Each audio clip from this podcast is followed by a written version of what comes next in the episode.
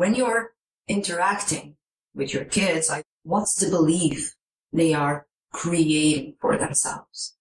You see, every interaction that we have as parents is setting the beliefs for their future. No matter what, whenever I see parents and when I talk to myself as a parent, I always like to let them know that you don't need to fool yourself. Whatever you do, despite your intentions, you will always mess up. That's just the nature of being a human being. There's no space for guilt. It's okay to fail because we are preparing them for the real world. The fundamental basis for parenting or for conscious parenting, if you will, is to work on yourself. Hi guys, welcome to Connecting 101.live podcast. I'm Alexandra Duke, an integrative clinical psychologist, and I bring you this podcast where you can learn and reflect about human connection to start from today to create your own version of an amazing life. Enjoy the episode, and until next time, don't forget to live an amazing life. Your amazing life.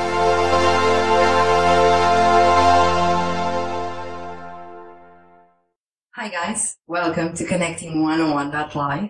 When I was trying to record this, my two daughters were running around the house and I was kind of getting cross. And I had to stop the video and I was about to give out to them.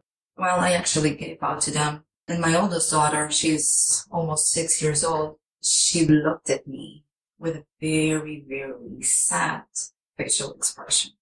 And here I was trying to record the video on parenting.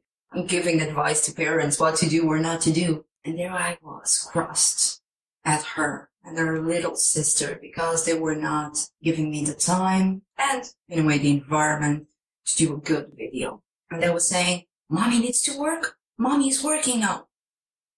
So I stopped myself and asked myself one of the questions that I was about to teach you, which is when you're interacting with your kids, either in a happy way or a not so happy way, what's the belief they are creating for themselves? You see, every interaction that we have as parents is setting the beliefs for their future. And in that moment, when I was saying mommy needs to work, mommy is working, I believe that the belief she was creating for herself was mommy's work is more important. Is that really a belief that I want her to have that other people's work, even her work in the future is more important than her connection with herself. So I came back here, I stopped the recording and I let the night set in because I really felt that I would have to create a belief that she's the most important. Not that we can do this every time. Sometimes we really need that time. And no matter what, whenever I see parents and when I talk to myself as a parent, I always like to let them know that you don't need to fool yourself. Whatever you do, despite your intentions, you will always mess up. That's just the nature of being a human being. And that acceptance that you won't always get it right is my core, my fundamental belief as a parent. That doesn't mean, of course, that when I'm aware that I'm messing up that moment, I don't go back and try to correct it. Of course, but it's freeing because there's no space for guilt. So if we remind ourselves that we are imperfect as human beings, we can understand that we will be imperfect as parents. And after that, if we take this reflection further, let's imagine for a second that we could be perfect parents and that our kids in a miraculous way would never feel frustrated, would never feel reprimanded, would never feel sometimes lack of love even, would we really be preparing them for the real world? Are we lucky enough to have a world, a perfect world? Are we living in a perfect world? So what I like to tell myself and other parents is it's okay to fail because the world is not perfect. So every time we fail, if we are honest with ourselves and our kids, if we do amends, if we say, I'm sorry, then we are preparing them for the real world. Not that the world is always fair, but there are people in the world that can be fair. So the first message I would like you to hear from me is that the fundamental basis for parenting or for conscious parenting, if you will, is to work on yourself. So let's imagine for a second, if you didn't listen or if you didn't see my video on self connection or self awareness, please take a look at it because it has some principles that will help you with this. But if you're not aware of yourself and hmm, your kids are pushing your buttons as they always do because it's their role. It's their role to teach us about our strengths and difficulties, our inner vulnerabilities. So when they are pushing our buttons a bit too far, if we're not aware of that, if we don't have the skills to address that and to be present there and to be aware of where is that coming from? Is that really coming from my kid right now? Is he or she pushing me in that area and I'm losing my patience? It's him. Or is that connected with something else in my life? Is that connected, for example, to my parents' style when I was growing up and what my parents would say? So most of us, when we're kids or teenagers, we listen to ourselves over and over and over again saying, I will never do this to my kids. That's so unfair. And years later, most of us find ourselves in that situation. We are using the same exact words that our parents did. And that, what that means in a nutshell is that there's no courses on parenting that we all take. So we really learn about parenting with our parents, with the way that we were parented ourselves. So that means that every time that our kids push our buttons, our mind goes immediately back there. So how did they solve this type of situations? What would they say in those moments? And it brings it back to the present moment. But be aware that you can choose to do the same that your parents did or do different. And that difference comes from awareness. When I choose that I won't say the same things, or even if I catch myself saying the same things, I immediately add something else that really is more in touch with my parenting values, with what I want for myself as a parent and what I want for my children. And one of the big things in parenting is respect throughout the years and the generations even, respect has been something that, that has been quite highlighted by most parents. My kid is not respecting me. How can you talk to me like that? I'm not your friend from school. I need respect. So what does that mean, respect? Does that mean that your child cannot express their emotion to you? If he or she is angry, he shouldn't express that to you. Or do you just mean that he or she should do it in, in a different way? So take a step back. If you have the same emotion, how are you expressing that emotion to your child? Because in most cases, you will find that whatever your child is saying or doing is something that you or the other parent frequently says or does. So they are almost like a mirror. They mirror your behavior. They mirror your language, but most often they mirror your emotions. And regarding self-awareness of our emotions, that's so important because even if we're trying to hide it from them, we're trying to be the perfect parent. So inside we are really cross at them, but we don't want to show them that. We put on a mask. But in reality, our brain has these amazing cells that are called mirror neurons. And they can mirror the right emotion. Not the one that you want them to see, but the one that you're really feeling. And this is the reason why emotions are so contagious. This is why if you're just on the street and you pass by a person that's so happy, full of life, the whole universe is working for that person, you feel it. That happiness is contagious and you become happy. But if you are passing by a person that's really sad, the whole world is perceived as a very dark place, that emotion is also contagious. So your emotions are contagious and your kids are mirroring that to you. If you're full of life, happy, they will mirror that. But if you're frustrated, if you are not connected with yourself, that's what they will back. For me, the most important concept in parenting is the idea show, don't tell. Past generations of parents would always use the sentence do what I say and not what I do. And of course, over the years, that's been proved as not working as a parenting strategy. So today, most people that talk about parenting gives us this idea of show them. Show them, first of all, the real person that you are. For them, you're mommy or daddy. You're not the psychologist. You're not, you're not whoever you are in the world outside. So when you feel that they are not respecting, most often is because you have some kind of status outside that you feel that they are not respecting, but your status there with them is mommy or daddy.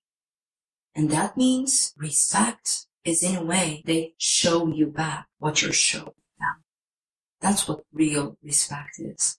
And if you're showing them anger, if you're showing them lack of respect yourself, if you're feeling that you know it all because you're the parent and they don't know anything because they're a child, that's really what they will mirror back. Either if they're five or if they're 15. So one of the important principles of conscious parenting is equal value. I'm not higher in the hierarchy of who's the most important person compared to my child. We both have the same value. My opinions, my wants weight the same as my child's. So this means I'm worth the same. Despite I have more experience, despite I have different things to teach my child. My child, if I'm aware, if I'm open to it, my child can teach me a huge amount of things. If I am authentic in my emotions, if I don't wear that mask of the perfect parent or in opposition of the angry parent, because I'm kind of finding this funny, but I need to set the rules. I need to be the parent now. So I'm playing the angry parent, but I'm laughing inside. It's not authentic. How could I do that? How could I be authentic and still setting the rules? I could just perfectly talk to my child and state this. That's kind of funny, but you know that's against the rules. I'm showing the real emotion because I'm really finding that funny, but I'm also setting and reminding myself and my child of the rules. And the rules need to be shared. It's not my rules. It's our family rules. What makes sense for me and what makes sense to my child and what we can negotiate. Because remember, we both weigh the same in the relationship. There's no more power. When there's a tantrum, when there's misbehavior, the question to ask is what does this mean? Because if we're talking about a small child, well, don't get me wrong, angry adults throw tantrums also, but if we're talking about a small child, that child probably doesn't have the language or the rational understanding to elaborate on their emotions and to talk about them and say, I'm feeling this or feeling that. So that's a skill that you have to teach your child. But in the meantime, what does that behavior mean?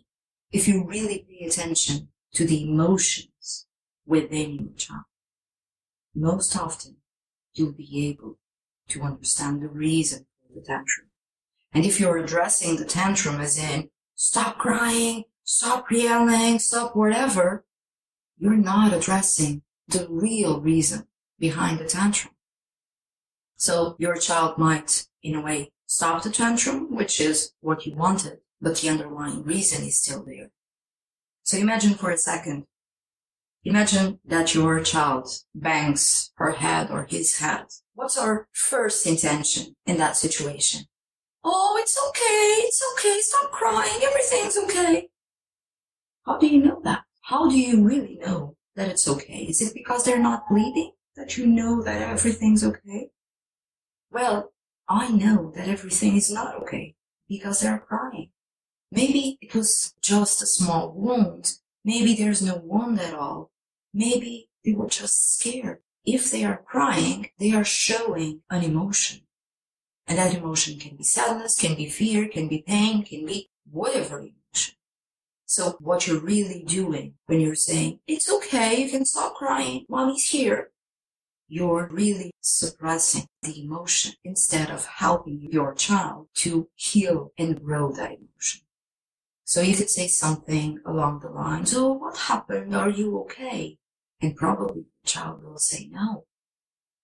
And the kid's strategy, if they're young enough, it's very helpful. You can kiss the wound, you can kiss their head or forehead or wherever. And then you can ask them, do you feel better? Does this make it better? Is it okay now? Instead of just stating that everything is okay because you're there, you can ask them, listen to them. While you do this, you're building their resilience. Instead of just helping them and teaching them how to suppress an emotion, you're teaching them how to deal with the emotion. You're really paying attention to your child's needs. And yes, you're there for them.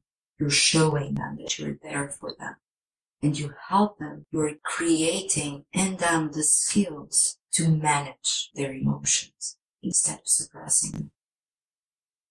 So my last thought for today regarding parenting is to question you, what are your parenting values? What do you really want? Not yet for your child, but for yourself as a parent.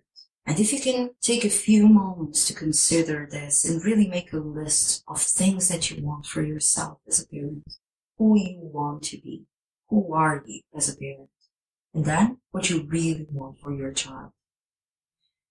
And of course, most parents, when I ask them that question, they say, I want them to be happy. Okay, what does happy mean? And then most parents give me a description of what society wants us to do. Is that what happy really means? Is that what happiness is all about? So take a few moments to consider this idea and to ask yourself, what do you really, really want for your child? And the last question I would like to ask you is, in 20 years time, what do you want your child, your grown child, to say about you as a parent? How do you want them to describe you? Even further, how do you want your today's child to talk about you when he's alone, he or she is alone with his friends or her friends? What do you really, really want them to say about you? And if you really cover these three questions, what do you want them to say today and in 20 years time? What do you want for yourself as a parent? What do you want for your child? Not in 20 years time. What you want for your child's life from the present moment to the future. Starting today, not in 20 years time. You will find your purpose as a parent. Join in this quest for human connection. And until the next time, don't forget to live an amazing life. Your amazing life. Hi, guys. Thank you so much for listening. Hope you enjoyed today's episodes, and I hope it triggered some meaningful self reflection that will help you continue your search and creation of your amazing life. Don't forget to check out our next episode and to connect with me. And until next time, don't forget to live an amazing life. Your amazing life. Talk to you soon. All the best.